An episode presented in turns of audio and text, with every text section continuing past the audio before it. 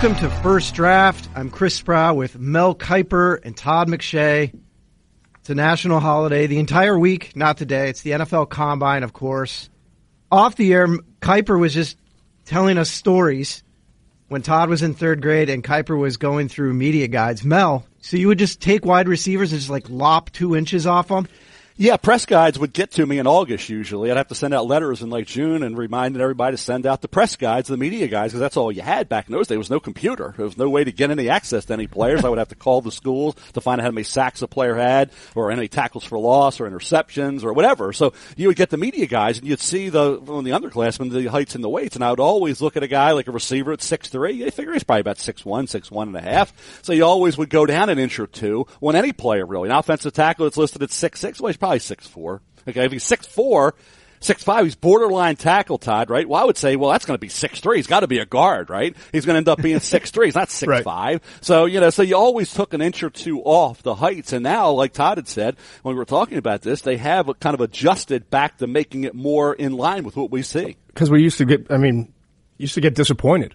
It, this this whole conversation started. with Sprow just saw that the you know the wide receivers are measuring today. The quarterbacks are, are weighing in as well.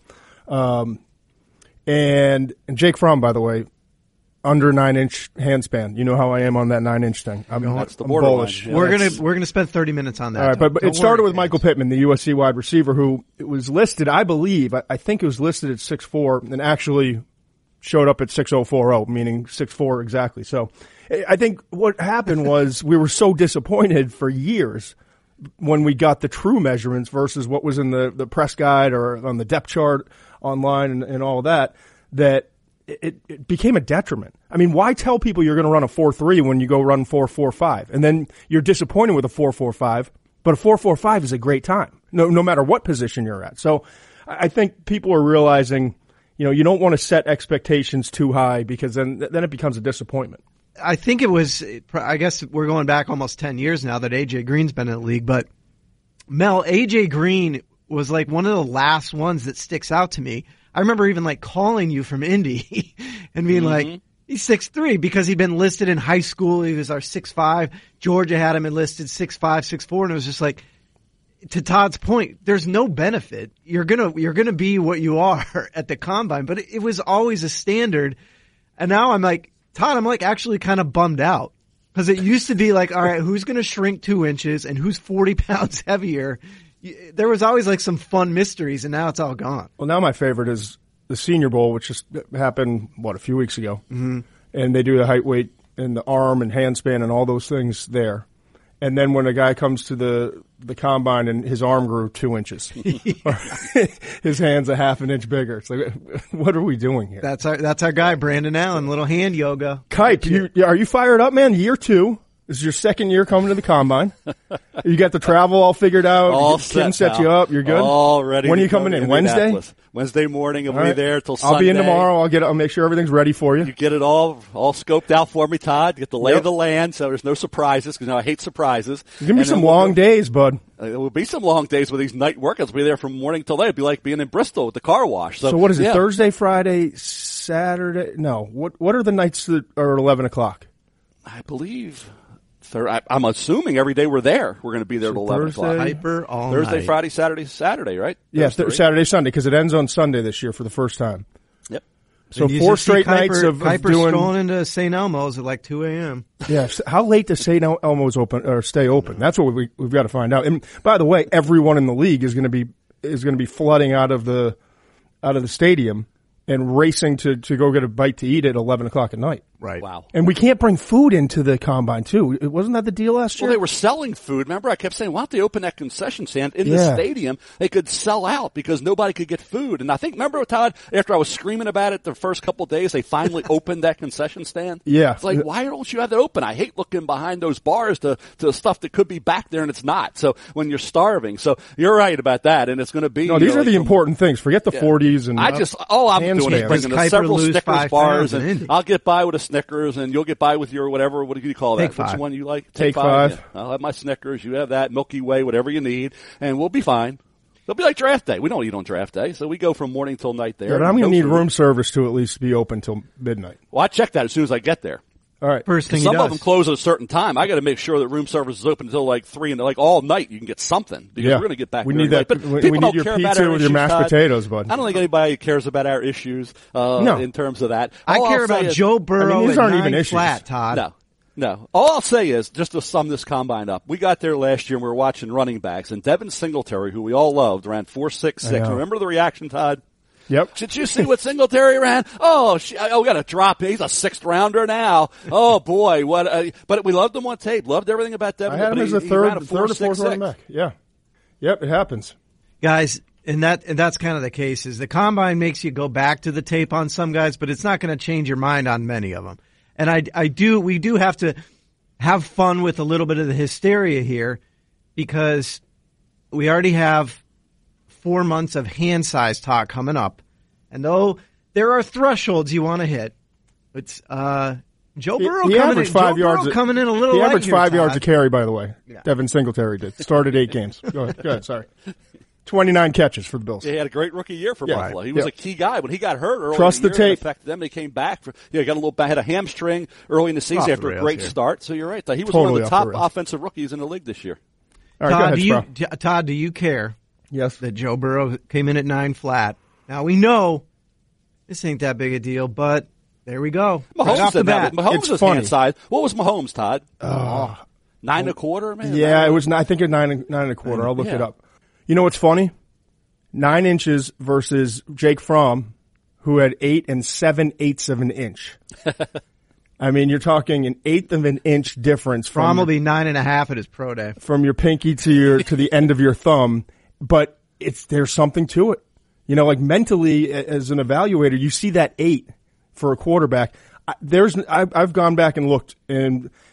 I think 17 years I have of, of logs for the, the combine. And Mel, there's not a single guy that who's had in the eight, in, you know, eight, um, inch range I for a learned- hand remember span that has had Clausen? Jimmy sustained success Jimmy at Clausen, quarterback. to Go back to, Cla- I think he was like a nine, wasn't Right. he? And he, he didn't, ah, yeah, Yeah, he was a a nine or just, that, that was when my learning point kicked in. McShay got me on that one. I said, okay, that hand. But you know what it doesn't tell you, Todd? Because I looked at this. The tens and over, the huge hand guys, Yep. they're not always good. So it No, they're doesn't not. mean you have a big hand, you're going to be great. Some of the busts had 10 plus hands. I can go back to some guys there uh, that had these huge hands that didn't pan out, but it does tell you the number that you can't be below. Yep. And I think nine's the line. nine is the line. It's the Mendoza line, if you will. It, it really is. But What was Drew Brees' hand? He had it. what was his coming out? I don't remember what his was. Uh, like the Aaron Rodgers don't is have that big. year. Goff The went six- one as a nine. Yeah, we got to get Brees Breeze to see what Tua is because they're both. He's considered a left-handed Tua's version of, of Brees. He was ten. Yeah, nine and so seven. there you go. You can be six foot tall and still have a big hand. So again, yeah, that's that is important. I think for the number, the low number, not the high number. Right. Once you're at a certain point, it doesn't matter. But Mel, isn't that really what this is all about? The combine is not, you know, for some guys you're going to make money because you're going to run four three one. You're going to make a couple bucks for that.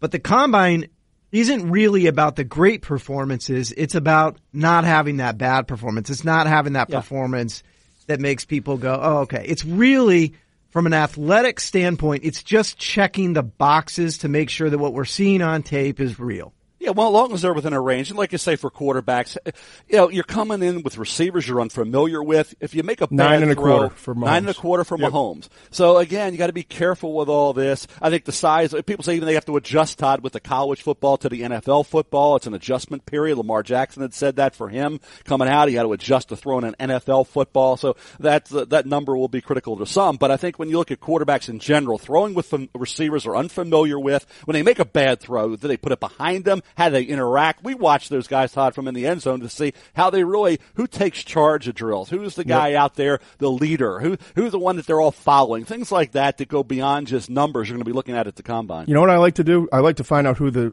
you know each group has an individual uh, scout that is basically their tour guide, if you will. I mean, he he gets them from one thing to the next, from medical to you know the the Wonderlic test to the workouts and, and interviews and all that stuff. So there's the one guy that will have they break them up into two groups for quarterbacks. So like A through J will wind up being group one for the quarterbacks, and and you know K through Z will will wind up being group two. And so there are two scouts that you really want to talk to and find out who those group leaders are because they're the ones they're basically with them all day long.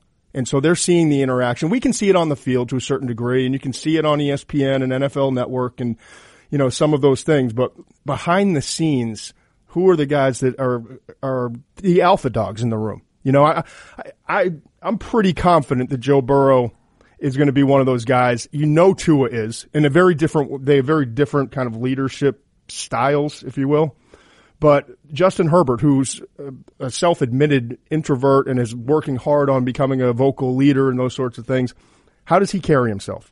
Um, you got Jordan Love coming in from from Utah State, who is very talented, had a up and up and down career, really struggled this past year in terms of turnovers and all those things. He's coming in, and you got Tua, you got Joe Burrow, who is coming off arguably the best season of any quarterback in the history of college football, and you know those two guys are going to be the guys.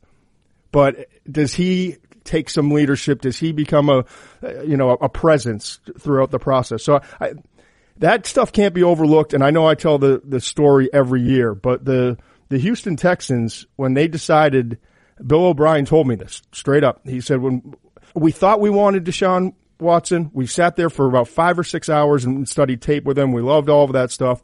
But when I knew he was the guy, and when I told our scouting staff, we got to go get him no matter what, is when we sat down at lunch and, and Deshaun went and sat at his own table and we, the coaches went and sat at our own table and we saw about 20 of our players coming in and out of the cafeteria that just wanted to be with him, sat with him, wanted to be around him, the way he carried himself, and we just knew he was the guy. That was the moment. And so these little things, you know, that go on behind the scenes that we're not televising can be so important to the evaluation process for, for individual teams. And that's the kind of stuff you got to try to figure out when you're talking to, to people in the league. Mel, in terms of the stuff we are going to see, mm-hmm. let's, let's start at the top. Who are the guys that you're most excited to see play spandex football here? Run the 40s, get the 10 yard splits. I mean, who are the na- some of the names that stand out? Whether it's a Henry Ruggs showing how fast he really is, yeah. or a 10 yard split from Chase Young, maybe start on the offensive side of the ball. Some of the guys that you're just actually kind of just excited to watch um, this year. Yeah, I think from the quarterbacks, you know, Todd mentioned Justin Herbert with a rocket arm. You want to see Jacob Eason at Washington, who has a cannon, and see Jordan Love. See, I think those three quarterbacks, Herbert, Eason, Love, mm-hmm. to see how they look there. Obviously, Jake Fromm, because obviously arm strength is a big question with him. To the uh, receivers, you mentioned Henry Rugg should be one of the fastest. I think it's going to be important for Tee Higgins to get in that 4.52 to 4.55 range. Uh, Justin Jefferson, LSU. Michael Pittman Jr., USC. Brandon Aiyuk, Arizona State. KJ Hamler catching the football is going to be important for him. We know he's fast. We know he's small. And we know he's a great playmaker and he's great in space and all that, but can he catch it consistently? That was the issue at Penn State with some drops. So we'll see him and see if he is consistent. Obviously, tight end Cole Kmet. I like him. But does he run 485? Does he run 475? That will be important there. Uh, we saw last year, Todd, Devin Bush and Devin White. Remember they ran, one ran early, one ran late, and they both ran like 442. I would like to see what Patrick Queen, LSU, and Kenneth Murray, Oklahoma. Put them together, see what those two run as well will be very interesting. And, and, uh, the corners. Uh, that's going to be interesting to see how fast they are. But that's just a little bit of an overview, Todd, of some of the guys that, uh, you're going to be most interested in seeing from my perspective.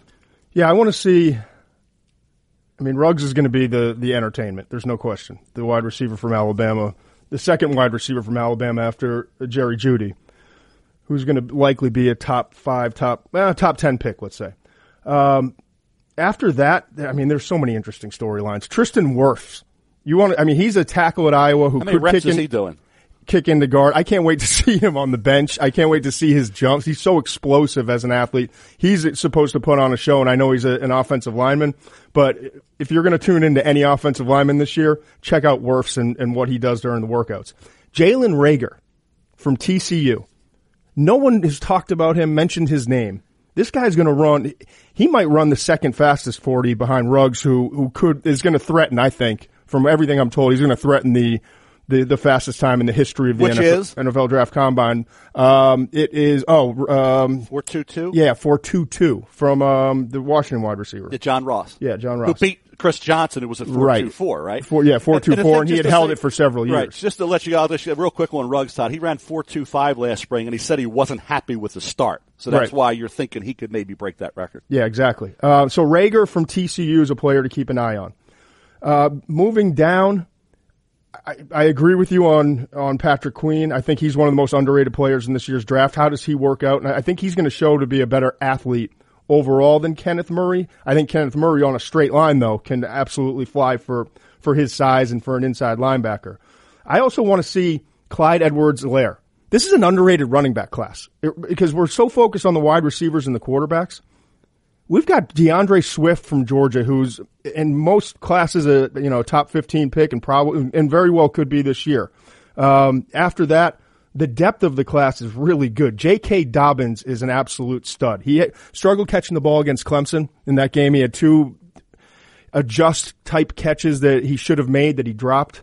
One of them would have been spectacular. We all thought that he caught it, and I think we know the one I'm talking about where he's diving. But um, but the rest of his tape, he caught the ball pretty well. But the, you know, evaluators are going to want to see how he catches the ball. Jonathan Taylor struggles in pass protection, but my goodness, I mean, he's the, the only one in history of the of the FBS to run to rush for 1900 plus yards in three consecutive seasons, and he he's inconsistent catching the ball down the field. Um, he's had fumbling and he problems. fumbles. Yep, yep, fumbling issue, problem. One point eight six fumble percentage, which is really bad. Anything over one percent is, is really bad. So that's a concern. But uh, but Taylor's he's a burner, and I think he's going to work out well. Clyde Edwards-Helaire does everything well. He catches the ball. They move him around. You can play him in the slot. They move him out to wide out. Um, he's he's tough in pass protection. Not great, but he's tough and willing, and obviously a spectacular runner. Um, but what does he run? What's his 40 time and, and how much speed does he have? The average of some of the top guys is right, right around like four, five, three to four, five, five. So that's where you want to be in, in that range. And then the, one of the most underrated players, maybe at any position, Cam Akers from Florida State. I mean, this guy's going to work out really well. If You you the spend number any, one running back coming out of high school. yeah, and you, yeah, and he played some quarterback in high school. He played. He ran in the Wildcat this this past year. If you go back and watch the tape, that Florida State team was abysmal, but he never quit. I loved meeting with him and talking to him. He's just got a pro mentality about him, and he does everything really well. I think after this combine, he's going to be a player that we start to hear his name kind of start. I don't want to say skyrocketing, but I think second round is probably. I, I don't see him. I would be surprised if he got to the third round. Let's just put it that way. Mel, all these really fast wide receivers, mm-hmm. running backs, there's, a few of them should be really good. I'm really fascinated to see um, what happens with the defensive back group because again, you know, we talked about early. It's really it's it's not just about the four twos and the four threes. It's about not running four six. It's not running four nine if you're tight end. It's meeting these thresholds. And I'm really interested to see what's going to happen with all the guys that have to cover these wide receivers. So, you know, Okudah so consistently has been at the top of the board among cornerbacks that some of the other guys are kind of lost. You just don't hear that much about them uh, with all the offensive talent in this draft. But whether it's C.J. Henderson, you know, Grant Delpit, who's you know a safety but a little bit of a hybrid type. It I may mean, not run. We'll who, have to see on who Delpit. are you Yeah. really interested to see Yeah. from this from this group of cornerbacks? Yeah, uh, Noah Igbinoghene uh, from Auburn. Nice, Todd. nailed it. Uh, I don't know. Javaris Way didn't nail the landing, bud. Yeah, I did. I had a struggle at the end there. I got to get that together. Javaris Davis, the cousin of Vernon and Vontae. We'll see what he runs. Jeff Gladney, TCU corner. We'll see how fast he is. Uh, Troy Pride Jr., Notre Dame as well. Uh, I like a lot of, there's a lot of corners I liked when I looked at these. Uh, Josiah Scott, Michigan State, Darnay Holmes, UCLA. There's a few there that are going to be interesting in terms of just what kind of, workout they have because I thought they were pretty good players. I want to see safety wise. Grant Delpit, does he run, Todd? Remember he had the ankle. His pro day is going to be April 3rd. Does he run? There's speculation he'll run the four fours if, when he does. Um, We'll see on that. Uh, Jeremy Chinn from Southern Illinois and Kyle Dugger from Lenoir-Rhyne. Those two small college kids who Kyle both, Dugger, se- Dugger, he's a player, man. yeah, both second round grades. Those kids. Kyle so they can- is a player. His tape is, Mm-hmm. and it took. I just finally got some of the the uh, the other schools in for my uh, for my external hard drives for for watching tape. The Lenoir-Rhyne just came in, uh, and I plugged him in because I've heard a lot of things. That dude's got some good tape. I'm impressed. I'm, Where would he I'm be if he played in the SEC? I think, honestly, I'm going to have him as one of the top five safeties in this class. I got Xavier uh, McKinney from Alabama as number one. Grant Delpit is number two. Antoine Winfield. Then there's a little bit of a drop off. I've got Ashtyn Davis from Cal and Kyle Dugger from Lenoir-Rhyne. Where do you have Winfield? That's the next I two. got him at three. Um, I've got him at six. Okay. Yeah. Yeah, and you, you know, with all these, it's interesting. If you go back and study the history of of DBs, and then kind of trying to translate and correlate success with some of these workouts that we're about to see for, over the course of the next week. For corners, arm length, forty, and intelligence. However you want to measure that, Wonderlic is one way to measure it. The Wonderlic test. Um, but however you measure that, those are the three most important things. And you wouldn't think that for for corners necessarily because Well, it's you're like ah, beaten, just it put, gives you a chance. It, you're, it gives you a little bit more of an opportunity to break that pass up, helps you in tackling. Yes. It's a lot of arm length really tied for everybody. We know offensive linemen, defensive linemen, but linebackers because you can break that pass up if you're a linebacker. You get a, a finger on that pass now. You can make tackles. It's a lot of keep guys away. Arm length for everybody is important. Height for inside linebackers now more important than ever because you're throwing the ball over the place. That's why Zach Cunningham is valuable. It's hard to find inside linebackers with height if you can. With length, it's a plus. So yeah, arm length is a huge part of this whole thing that goes in underrated. The other thing too is the vertical and the broad because remember Alvin Kamara didn't run a great 40, but he had an incredible broad jump and he had an incredible vertical. And the explosiveness athletically can override a 40, especially for guys like that. So be careful of the running back position in terms of expecting guys. Like I think Salvon Ahmed from Washington should run a good 40. We'll see. Anthony McFarland, Maryland, I watched him when he was healthy. He was dynamic when he was hurt. It brought up durability concerns. He even had an injury his final year in high school. But those are the kind of guys we get all excited about running backs and what they're going to run. It really, at the end of the day, doesn't matter. Yeah, um, going back to DBs, like Richard Sherman's the the great example. How bad his workout was. He was a fifth round pick by, by the Seahawks, and, and this career that he's gone on to have, it shows you how important that the the intelligence aspect of it. I think it's the most underrated aspect of playing corner and safety. So, you know, how, how do you measure that? We're going to look at all the 40 yard dashes and the arm length is great. The three cone is important for safeties. They've got to be able to, you know, change direction, have good body control in space because they're always struggling in terms of tackling and, and coming downhill.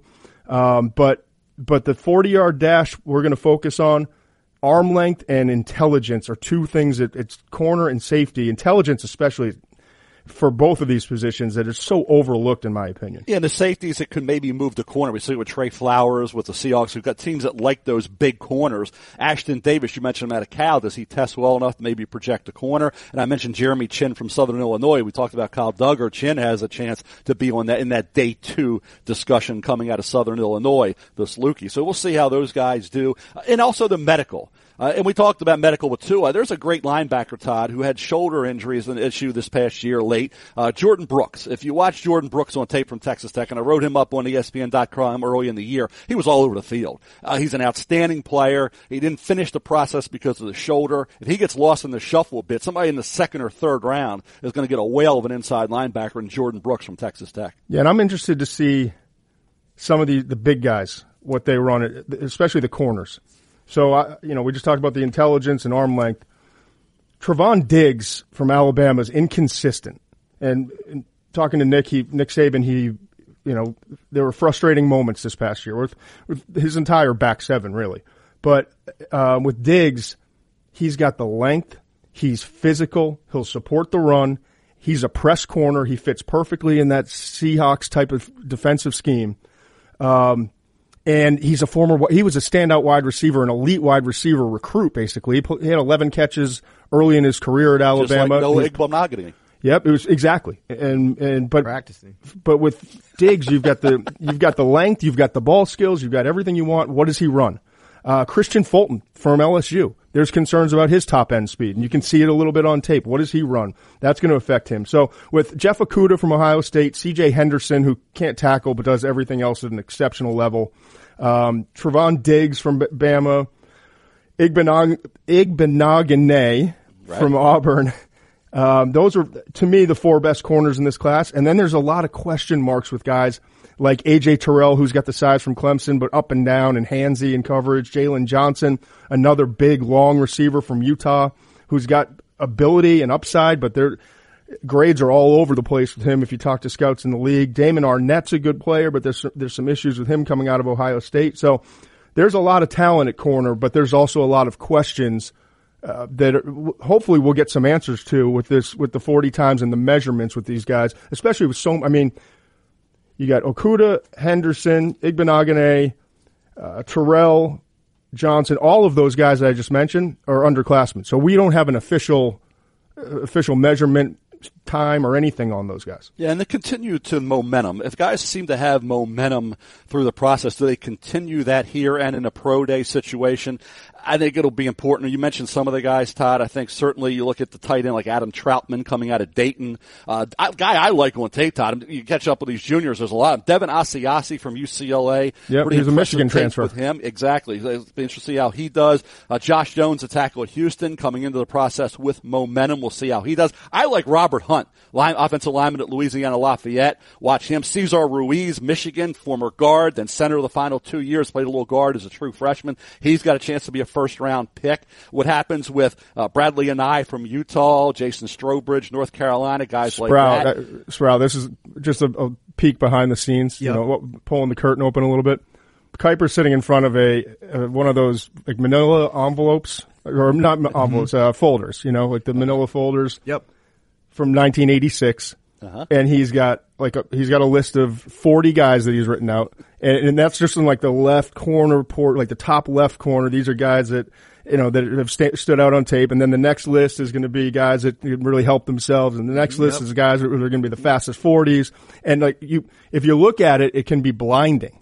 Because there are so many letters in pen, you know, he's written it all out in pen in his handwriting that you, I just, I don't even look over to my right anymore. I, cause I, I can't, I can't read any of it and then my eyes start getting crossed. It was probably like five or six years ago that we were, I think we were at the draft in Chicago and we were goofing on you because you have to, right after the draft, we make Todd do, uh, the next year's mock draft like the Wednesday after, which is just, it's a great bad assignment.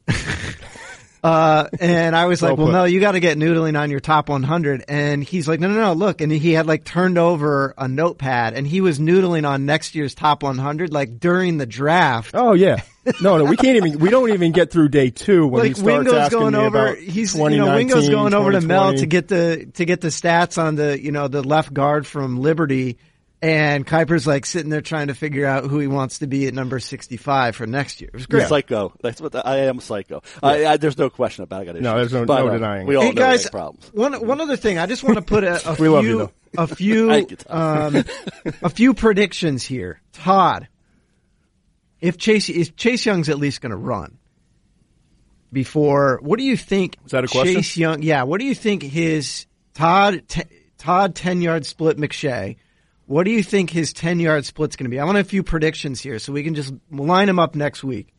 One six zero is is like is the elite number, Right. Okay, so for pass rushers, one six zero at the ten yard split. That gets you out of your seat. Yeah, yeah. Anything under one six zero. I mean, those are the guys. Those are the the absolute dudes. Um, I, I'll be honest with you. The three cone drill has been more important. Almost every guy that runs a six nine or faster at the at the combine and the three cone drill for edge guys, whether it's a defensive end technically or an outside linebacker, pass rushers off the edge. Von Miller. I'm just going to give you a few examples of the last few, last few years. John, uh, Von Miller, J.J. Watt, T.J. Watt, Joey Bosa, Mark Ingram. I mean, the list goes on and on, but those are some of the guys that have all run six nine or faster in the three cone. So watch that drill as closely as you watch the, the 40 yard dash and the 10 yard split. But to answer your question, 460 is the number.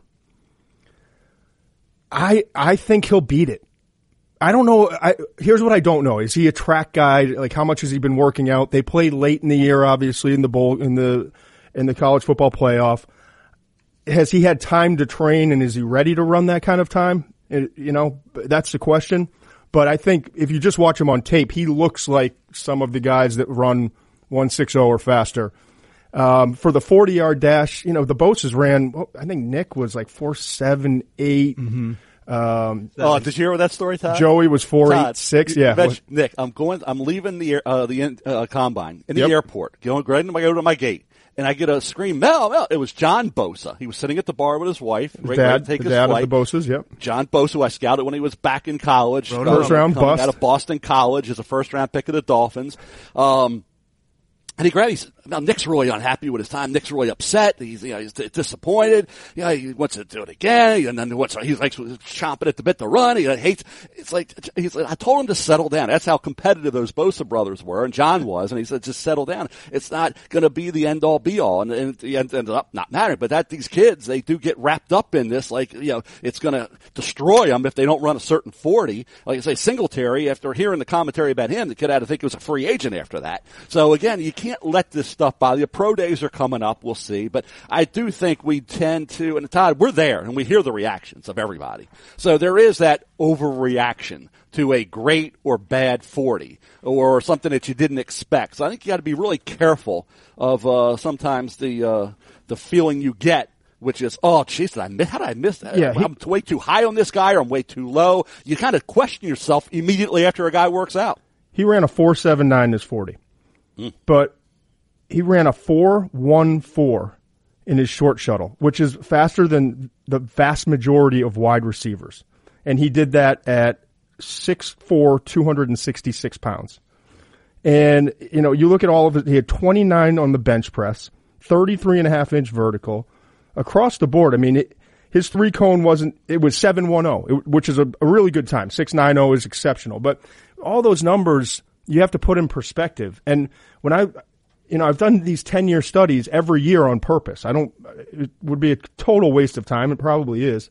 But there are certain numbers that are more important for edge rushers, the three cone drill, than it is the you know the forty yard dash. Arm length vertical jump and three cone drill have shown over history to be you know to have the most correlation to NFL success for for edge rushers. So why are we so worked up about the forty yard dash? Well, it's fun to watch. That's why, and that's where, where the focus is. And the wide receivers blaze some great times, and the corners blaze some great times. But for a defensive end, that's one, you know, it's not even in the top four of the most important things that correlate to the next level. You love the competitiveness. You love the fact that he wanted to run again. And his dad had to talk him out of it. I remember talking to Nick at, at the Ohio State Pro Day last year. But, um, but the numbers that he put up at the combine were outstanding. The problem is everyone looked at that 479, which is, which is fine. It's not a bad time. The average is 478 know over the five, five year span. It's funny too. I was uh, one time I was talking uh, way back when when I was talking to when I was reporting. I was talking to Greg Blache, the old defensive coordinator, and he was with the Bears, and he told me the story of how this kid Brian Urlacher from New Mexico, who Rocky Long basically let return kicks. He was such a freak. I know. So Urlacher basically just played safety, and he was and and there he, he was he was pretty solid. Like he was going to be. People thought he could kind of out of nowhere, but in terms of draft circles, like the kid was for sure going to go top fifteen. And Blatt and Urlacher was like, "Well, I'm not going to run. I'm not going to run. Have it done with the agent." And Blache is just goading him. Just I won't use the word he said, but he's goading him. And so he tells me stories like Urlacher is just like, you know what? Screw this. Calls his agent. I'm running. And he runs. And I, and Blache tells me, he told the coaches, he's like, we're taking this guy. We got to take this guy. Like, he's so competitive. And I asked Blache, I was like, what did he run? He's like, I don't know. I had no idea. It was just the fact that he was willing to run, you know, pulled the sweats off and was willing to run because he was that ticked off was just like that's the guy I see on tape, and that's that's kind of some of it. You know, he didn't run five two, but they don't know. You didn't even know what he ran, and that was kind of the point. Mel, Is that a question? Correct. I, well, I wanted to do it. To, I did want to do it to set this up, though. Oh, who are who are pick out who are you just like, you know, the ten yard split gets Todd out of his feet, but who is like your top two or top three, your favorite workouts from the combine of all time? I, I think for me, I'm going to steal one of yours, but Megatron showing up Yeah. at 6'5", 237. Barely even got, they didn't get to throw him the ball a lot because they're, ba- they're running like, you know, practically like the wing T down there. And it was just like, all right, let's see what this guy does. But again, he's basically a tight end and he runs four, three, five. That was a freak show. And, and at that moment, you're like, all right, the Lions are going to take a wide receiver again. Mel, who's, who's some that stands out? And Todd, I'll obviously give you yours unless Mel takes like 20 of them.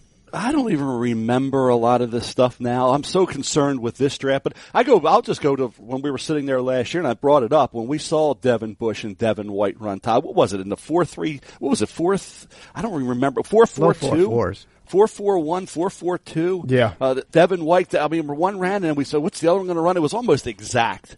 And that four four two. Some of these speeds have been pretty remarkable. Uh, I will say this: I go back to Alexander Wright when he came out of Auburn, ran a blistering forty, and go back to even Darrius Heyward-Bey when he came out of Maryland. You got to be careful of receivers and worrying too much about that. Um, some of the receivers have had great success in this league, did not run phenomenal 40s. It's controlling your speed, burst out of your break, quickness, more so than speed. It will determine a lot. So uh, you go back to a lot of the top receivers didn't have elite 40s, Todd. At, at the 40 time for receivers, we're worrying about, we're talking about, oh, well, guys going in like this year, we're talking about Tee Higgins. What's he going to run at 6'4"? If he's 6'3", 6'4", what's he going to run? Which Justin Jefferson LSU or Pittman who we talked about? How fast is, does it really going to matter? Reagor and the, the 40 times going to determine what receivers are good and which receivers aren't? Probably not. Yeah, it was four. Uh, Devin White was four four two, Okay. and Bush was four four three. So you were right. I mean, they were they were right there. Um, I remember Adrian Peterson. I remember being at that com. That was before the they kicked me out. I think it was 2007. As you snuck into that one, yeah, exactly. As a as a quote unquote college coach. I thought you were painting the, Yeah, painting gra- the graduate the assistant from Richmond. Yeah. he was six one and a half, two hundred and seventeen pounds, and he ran a four. I think it was a four four no four three eight. Some scouts Yeah. had him at. I think four four one was the official time, the electronic time. And you didn't see a lot of two hundred and twenty pound backs at that time running a four four one. And just some of his numbers across the board, like a 10-7 broad jump, 38 and a half inch vertical at that size. I just remember watching him and being like, this dude's different. You know, this is, uh, he's, he's not even, it's not even close. You know, Calvin Johnson was one of the, the best workouts we've ever seen. Um, and then, you know, you talked about Bush and White last year. How about some of the wide, I mean, the wide receivers were freakish last year in, in terms of the overall speed of that group. I don't, it's going to be hard to compete against. I mean, I'm looking at this list. Everything's four threes and four fours. Ohio State had two or three guys that ran in the four threes alone. Uh, Georgia had a couple guys. Mecole Hardman ran a the four three three in the forty. Um, you know the the workouts for the wide receivers last year were ridiculous, and DK Metcalf had probably you know you have to put that if you're just talking pure workouts. Yep. that goes up there with with you know Adrian Peterson, Calvin Johnson, some of the best of all time. Six three and three eighths, two hundred and twenty eight pounds. He ran an official time of four three three, which is stupid. He had a 27, he had 27 bench press reps. The average for wide receivers is 15. He had a 40 and a half inch vertical. The average for receivers is 35. He had a six nine, or sorry, a, uh, no, in the, a four five zero in the short shuttle. So, you know, overall, that was actually the concern. I remember the shuttles were the concern, but the the straight line speed of 433 at his size, the 27 in, the 27 bench press reps, the 40 and a half inch vertical, just were all ridiculous numbers. And, and Metcalf, he benefited from it in the draft to a certain degree. And we saw this year, you know, he's developing as a route runner, and he has still has that vertical threat with that size. That's it, it's hard to it's hard to match up with him. And he really, like you say, where do you go? Late second round? Yeah, yeah, yeah. for a guy that had a freakish workout and uh, you know had the down the field production and had that elite and impressive physical ability, still dropped because people wondered. You know, like, there was some concerns. Is a straight line? Is he versatile? Yeah, he's a, he's a nine route runner. Yeah, exactly. So But- again, uh, even with all that, he goes in the late second. So I, I do think there are guys that I think I, you'll probably be watching Michael Pittman Jr. a lot, Todd from USC. I'll be looking at it. I, I'm anxious to see what Tee Higgins runs. I, I want to, and too. also how, how quick and 40 for him. explosive is Tee Higgins. Uh, in and out of get, breaks, I think exactly. he's going to struggle in the workouts. Yeah, that's what you want to watch with him. And I mentioned KJ Hamler will run like the wind, but when you watch him catching the football, people are going to wait and see. Is there any bobbles? Is there any inconsistency? Because he had drops at Penn State. Yeah, uh, Metcalf was the was the last pick in the second round. He was the ninth receiver taken. Marquise Brown went ahead of him. N'Keal Harry, who struggled for the Patriots, went ahead of him. Deebo Samuel, who had a really good year. His teammate A.J. Brown, who had a really good year. Um, Mecole Hardman, who had a, a, good year for, for the Chiefs. J.J. Arcega Whiteside, Parris Campbell, and Andy Isabella, your boy from UMass, yep. Mel, mm-hmm. yep. all went ahead of DK Metcalf. Yep. But by the way, Todd, you guys talk about the wide receivers this year. This just shows what a just a general speed freak show the position has become. Yeah, I mean, I don't know. Like outside of Isabella, you're just like, well, these guys are they're all fast. Like you said, the Ohio State guys.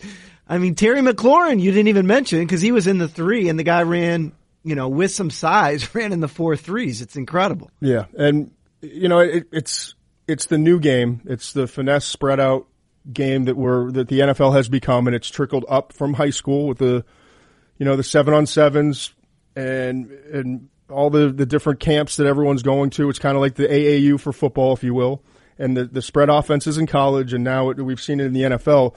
The cornerbacks, the safeties, and the wide receivers, and even the running backs now with the mm-hmm. versatility that we're seeing, um, you know, it, it's it's gotten to a different level. We saw it. You just mentioned last year, and this year again. I mean, we the amount of talent, and there's no there's no Calvin Johnson in this class. There there really isn't. But I think what we do know is the depth is is ridiculous with Jerry Jeudy, CeeDee Lamb, Henry Ruggs. We've talked about those guys.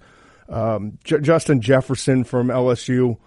Jalen Reagor, I mentioned, is going to blaze a four, probably a four three right in that range.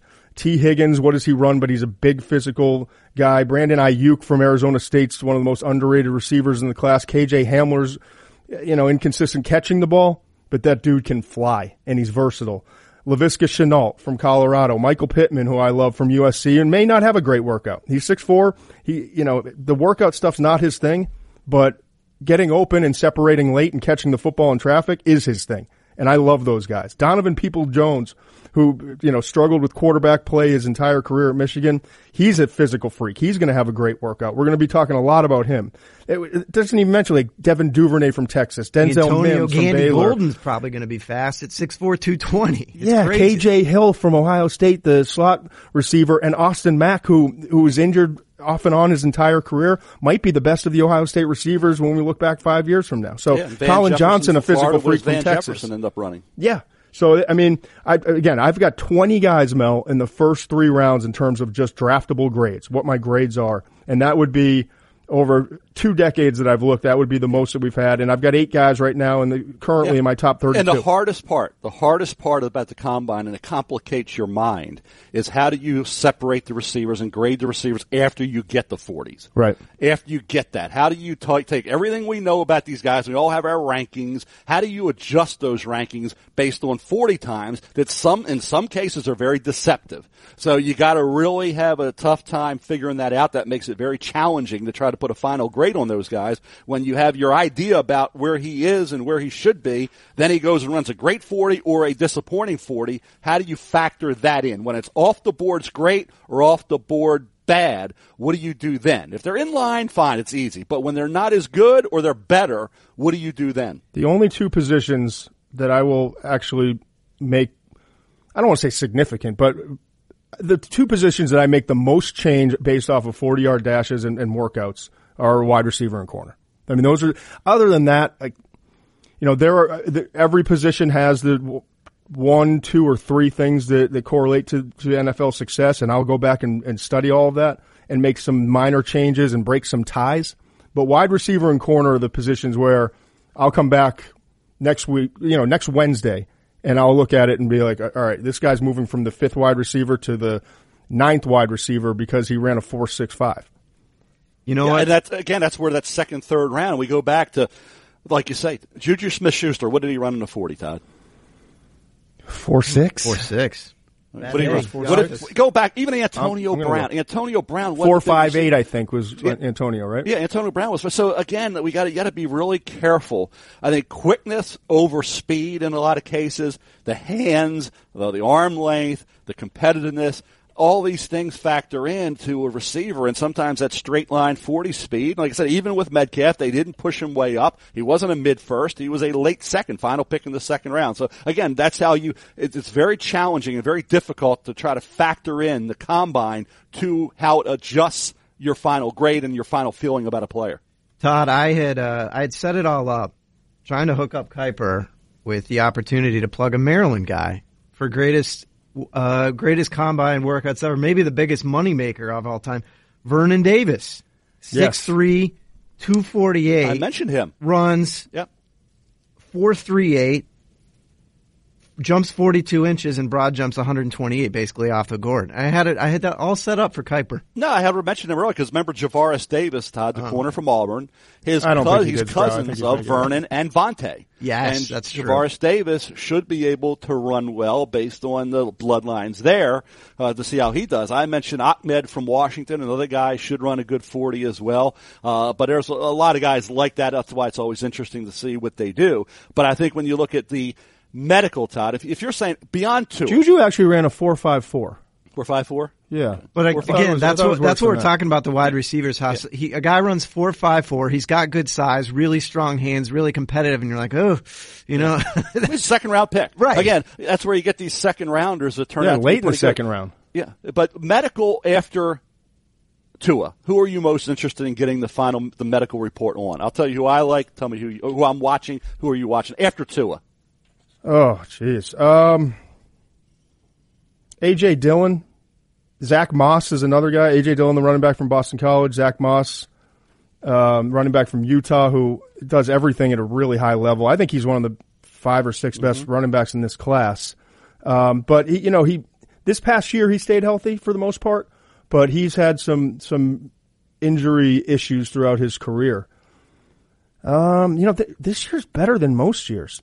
Now that I'm really looking at it, yeah, because with Tua not really factoring into this process, normally he'd be, you know, if he'd had hip surgery in say, you know, October, but you know, he's not going to be. It, it isn't a year where you're like, oh man, you know, I'm really interested in the medicals. Here, Yeah, the here, guys here, that had here. the injury, like the ankle for Delpit. Grant Right. Delpit doesn't Yeah. run. We'll see Is he about that. run? Yep. Certainly, I think you look at a guy, you know, moving forward. You think about a guy like Julian Okwara, pass rusher out of Notre Dame, uh, was injured. You think about I mentioned Jordyn Brooks with the shoulder coming out of Texas Tech. That will be important for him. I think he's a second round player. I think he's a late first, early second round player. We'll see what happens there uh, on him. Uh, but I think those are the guys we're talking about in terms of, of injury concerns coming in. Trevon Uh, Diggs is another guy who's who's been banged up throughout his career. Didn't play in the bowl game. I think he just opted out. But there there's some speculation that he had a he's he's dealt with an injury that you know that wasn't on the books, if you will. Um, and all I mean, if you played for Bama, I, I'm going through now and, and doing all these write ups. If you played for Bama or Clemson over the last four years, you've played over 50 games. If you played in four four seasons, and most of these guys are two or three year starters because it's hard to get on the field early, but you're still you still have played like 50. There was there was one player today, I think it was Bama that I was writing up that had played like 55 games over four years, which is incredible. You know, I mean, the amount of games that these guys are playing and starting is is so different and so enlarged from from years past that that you got to worry about kind of tread on the tires. And uh, Jonathan Taylor, as much as I love him and as explosive as he is, I think it was 968 or 986 offensive touches that he's that he had Tread in, on the tires, in yeah. three years at, at Wisconsin. So as great as he is, can he hold up physically over time? And a guy I thought, and just to throw a guy we haven't talked about, Jared Pinkney. and when I mentioned that to you going into the Senior Bowl, Todd. A guy that had a really good year two years ago. Yep. Coordinator moves on, his production drops dramatically.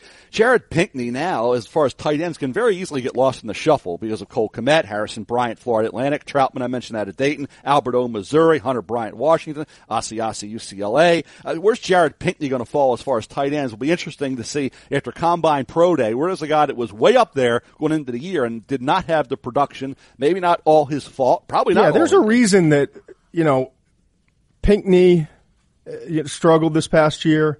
Um, Lipscomb, Kal- Kalija, Elijah. Kalija Lipscomb, the Vanderbilt wide receiver, who I still think is going to be a day two pick. But coming in the year, there were some people talking about him as a first rounder. Even the quarterback, you know, coming into the year, you had three offensive players for Vanderbilt that we were talking about as potential top hundred picks or top. Ke'Shawn Vaughn, the running back. Yeah. Uh, Ke'Shawn Vaughn at running, so four. Sorry, four, and and their their quarterback as well. So they had four guys that were on scouts' radars as in terms of being potential top 100 picks, and all four of them had down years. So you have to kind of wonder what what was going on there and, and the the coaching change. Guys, we are hitting our time limit here. Um, for fans of the show, uh, there are 337 invites to the NFL Combine. I think we mentioned 265 of them uh, by my unofficial count, including a bad Brian Urlacher story. Um, Mel, we'll hit all 337 on the next pod, I assume. Yeah, and I think it's like fifth, what's it, fifty-eight days till the NFL draft. Am I right there? Yep, and I'll spend about 30 nights with Mel over the not nights, but you know I'll be in the same Club, town Club as, as Mel, Late nights with Mel. and I, and he won't have Long one days. meal with me. No, Not no. a single meal. You know, the, he won't even like. He won't even entertain going out for a quick bite, or even like the. I can't even get him to take takeout with me. King of room service. No, Yeah, no. I don't. I'm starting to get offended, Mel. I'm just going to be honest. No, no, it's, it, that's the way I am. I don't Todd. even go out anymore, but, No, but I don't. let's break I- bread every once in a while. I don't have any time. We don't. We never have time, and that's the thing because you know how it is. I, I mean, I, you. I, I'm here. It's, it's like last Tuesday. I did my mock 2.0. I started at seven in the morning. I finished at 7:30 at night. I was at home with Glow Point in my home. I didn't eat a thing. With his About new time chair. you worked. Oh, wow! I can't. Oh, we're gonna have fun. We're gonna have fun this week, Todd. It's gonna be a fun week. I can't wait. Flying in tomorrow. I'll see you. Flying in on Uh, See you Tuesday, Wednesday. and I'll you, be on you'll be in Wednesday. Wednesday. Perfect. All right. I hope they I'll find out how both. late uh, room service is open. Let me know. Get the lay of the land for me, Todd. You got to. All right, guys. That's first draft for this week. I'm Chris with Mel and Todd. 337 players at the NFL Combine. We will have hours and hours of on each of them when we're back next week.